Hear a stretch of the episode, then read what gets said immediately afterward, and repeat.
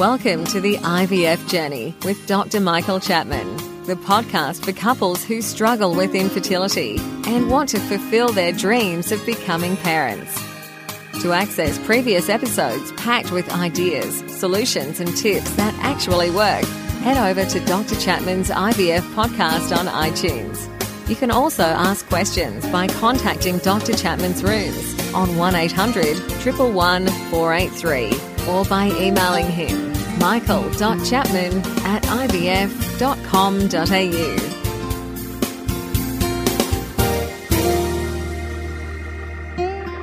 Recurrent miscarriage. Recurrent miscarriage is where you persistently get pregnant but unfortunately have a miscarriage. These days we talk about two consecutive miscarriages as being recurrent miscarriages. For the woman that suffers two consecutive miscarriages in this day and age, it is a disaster because today when we get pregnant, we expect the pregnancy to continue, particularly as most women have planned the timing of the pregnancy and their plans are destroyed by losing the baby. They'd planned to be delivering in nine months' time. They'd planned their life around it. And now, with a miscarriage, they have to start again. And when it happens two times, it's incredibly distressing. So, what do we do about it? The majority of miscarriages are going to be due to nature's mistakes. In other words, the embryo that was created when the sperm and the egg came together was actually genetically abnormal. And the research is pretty clear that somewhere between 50 and 70% of miscarriages that get beyond six weeks of pregnancy are caused by genetic abnormalities in the embryo. And it's basically nature stopping them. Those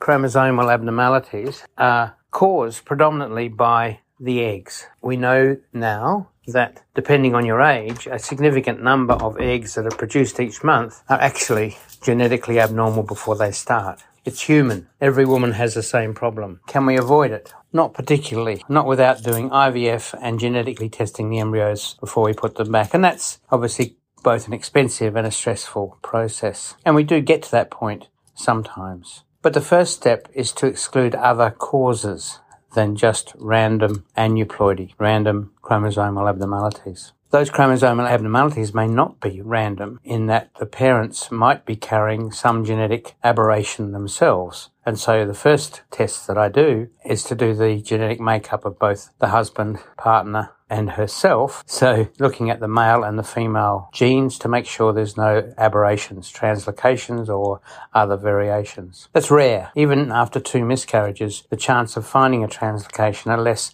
than 1 in 150, less than 1%. But if we find it, it means it's something we can do something about. And that's where we would move on to IVF with genetic testing in the embryos to exclude those that carry the parental aberration. The other causes that we go looking for a tendency towards blood clotting, which is thought might predispose to miscarriage, where the placental blood vessels clog up and therefore the baby doesn't get any oxygen and therefore they don't survive. So that tendency towards blood clotting, there's a series of tests we can do in the blood. Some are about the genetics of blood clotting, some of them about the actual products of blood clotting. That if they're in excess or they're abnormal, we can reverse using blood thinners. The other area of maternal cause for miscarriages may be the immune system of the mother. Overactivity of natural killer cells has been suggested as a possibility, and that can be suppressed by steroids. There are other things called autoimmune diseases where the body makes antibodies to some of the cells or parts of cells in the, in the mother's body, and those antibodies can affect a pregnancy when they cross over in the placenta. So we look for autoantibodies. These the commonest of those is called lupus. The uterus itself anatomically may contribute to recurrent miscarriage. So a congenital abnormality of the shape of the uterus can increase the risk of miscarriage, where there's a septum, a fibrous band down the middle of the uterus, which was caused way back uh, when the baby was only, when the woman was only a baby of nine or ten weeks in her mother's uterus. That can be removed if that's the problem. Other things in the uterus that can predispose to miscarriage, struct, uh, abnormalities in the wall of the uterus like fibroids, and certainly removing those if they indent the cavity has been shown to improve the chances of an ongoing pregnancy. Scarring within the uterus is also been shown to be associated with an increase in miscarriage rate. Either imaging with ultrasound and infusion of dye or actually looking inside the uterus, what's called a hysteroscopy, that can be useful in recurrent miscarriage,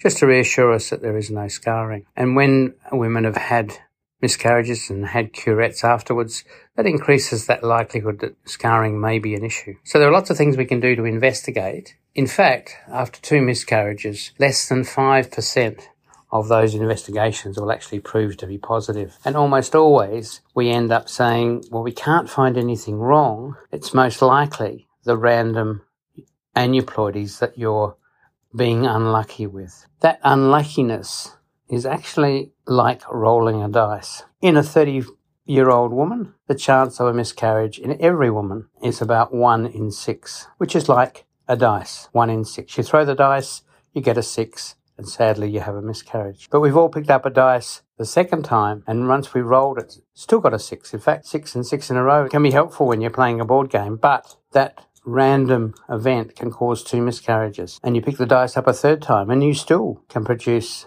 a miscarriage. If you do the statistics, one in 200 odd women will have a miscarriage purely by chance for the third time in a row. Six times six times six. So it's not that uncommon to have recurrent miscarriage, and mostly they're not due to any nastiness in the mother, her uterus, but predominantly due to random chromosomal abnormalities in the baby. And it's actually nature getting rid of those rather than let them go forward to be abnormal children. So if you have had two miscarriages, the odds of having a good pregnancy next time, if those tests that I described are all normal, is still over 75%. 75% you have a baby in your arms next time without me doing anything. It's a very optimistic position to be in. Do the tests, be reassured and go forward to have your next pregnancy because the odds are on your side. As much as it might be uh, inconceivable that there's no problem, in the majority there is no problem and you'll be lucky next time. And don't forget that you can access all the previous episodes by going to our website www.theivfjourney.com and select IVF Journey podcast from the navigation menu. Thank you for listening to the IVF Journey with Dr. Michael Chapman, the podcast which helps couples negotiate their way through the IVF journey, all the way to parenthood. You can also ask questions by contacting Dr. Chapman's rooms on 1800 111 483 or by emailing him michael.chapman at ivf.com.au.